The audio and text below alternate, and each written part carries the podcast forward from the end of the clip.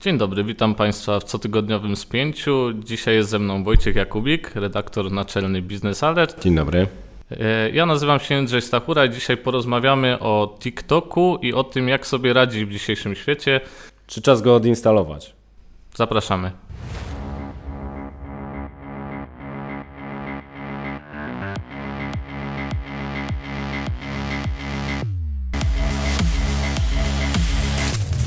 Wojciechu, tak jak powiedziałem we wstępie, dzisiaj porozmawiamy o TikToku, który oprócz tego, że z miesiąca na miesiąc staje się bardziej popularny, jest znany na całym świecie, to znalazł się również na czarnej liście niektórych państw i organizacji.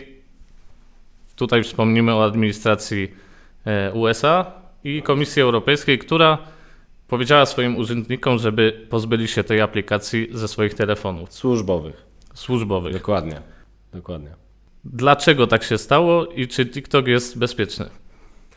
TikTok jest bardzo popularny, tego się nie da ukryć. Właściwie młodsze pokolenie użytkowników internetu korzysta bardziej z TikToka niż z innych mediów społecznościowych. Mało tego, e, nasze pokolenie 30-latków jest uznawane już za takich dziadków, którzy siedzą właśnie na Facebooku, kiedyś bardzo popularnym, a dla młodszej e, publiczności przeznaczony jest właśnie taki e, bajer, jakim jest TikTok, nowy sposób tworzenia i konsumpcji treści, który jest bardzo atrakcyjny dla młodych ludzi, bo działa trochę jak reklamy telewizyjne. To znaczy, skrolujemy sobie filmiki, które mają po kilkadziesiąt sekund, nie są zobowiązujące intelektualnie.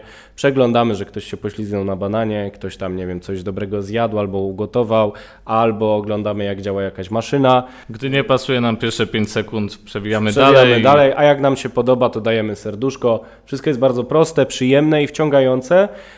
ale też trzeba przyznać, że na TikToku jest coraz więcej treści wartościowej, która też za pomocą tego narzędzia jest, mówiąc kolokwialnie, sprzedawana na nowy sposób. To jest źródło e, zysków z marketingu. Widać, że firmy, nawet takie jak chociażby Orlen Polski, e, zaczynają być obecne na tym TikToku, no bo widzą, że jest tam rynek, no więc warto tam być i to działa i można tam sprzedać nie tylko poślizgnięcie na bananie, ale też właśnie jakąś wiedzę, nawet bardzo ekspercką, tylko odpowiednio opakowaną. Więc TikTok tu jest, jego użytkowników jest coraz więcej, no i y, pojawiły się obawy o bezpieczeństwo właśnie z tego względu, że on jest tak mocno rozpowszechniony. To znaczy ściągamy apkę na telefon i co ta apka z nami może zrobić. Nie chodzi o to, że na TikToku są kontrowersyjne treści, bo oczywiście są, ale takie są w różnych miejscach w internecie.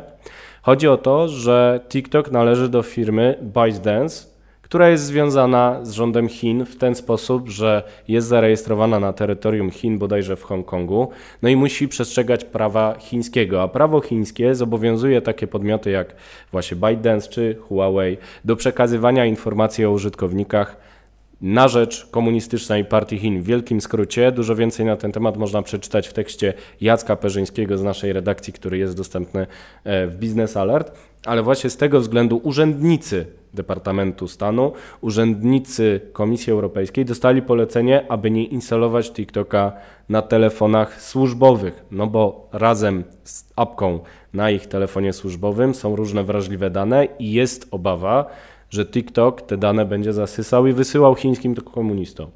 Czyli jest obawa o to, że jesteśmy podsłuchiwani i też nasze dane są sczytywane z telefonów przez te tak. chińskie aplikacje. Jeżeli to robi jakiś biznesmen, który dzięki temu poprawia ofertę jakiejś firmy, to jeszcze pół, e, to jeszcze nie jest y, szczyt e, problemu, no bo... bo... W tych czasach analiza danych jest bardzo popularna, szczególnie w biznesie, gdzie firmy właśnie analizują czego chcą od nich ich klienci i później mogą dostosować produkt tak. czy też reklamę do, do swoich potrzeb. Dlatego nasze dane w sieci są przedmiotem handlu, stajemy się kolejną cyferką na jakiejś, w jakiejś tabelce którejś tam firmy, no ale to nie jest jeszcze zagrożenie bezpieczeństwa. To jest być może jakiś problem moralny, czy my się sprzedajemy korzystając z takich rzeczy, klikając te ciasteczka wszędzie w ciemno, ale e, kiedy już dochodzimy do relacji z podmiotem, który jest związany z Chinami, czyli państwem, które nie jest mówiąc y, bardzo delikatnie, drugą Szwajcarią, trochę większą, tylko jest jednym wielkim kołchozem, który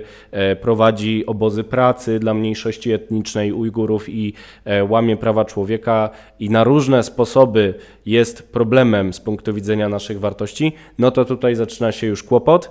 No i ze względu na to, że rywalizacja gospodarcza, spory handlowe i nie tylko między światem zachodnim a Chinami narastają, także obawy o bezpieczeństwo z przekazywaniem danych Chińczykom rosną. I dlatego TikTok e, trafił teraz pod lupę do tego stopnia, że Amerykanie zagrozili, że jeżeli firma ByteDance nie sprzeda swych udziałów tak, aby partia komunistyczna Chin straciła wpływ, czyli e, nie sprzeda TikToka gdzieś poza Chiny, no to zostanie on zablokowany w Stanach Zjednoczonych.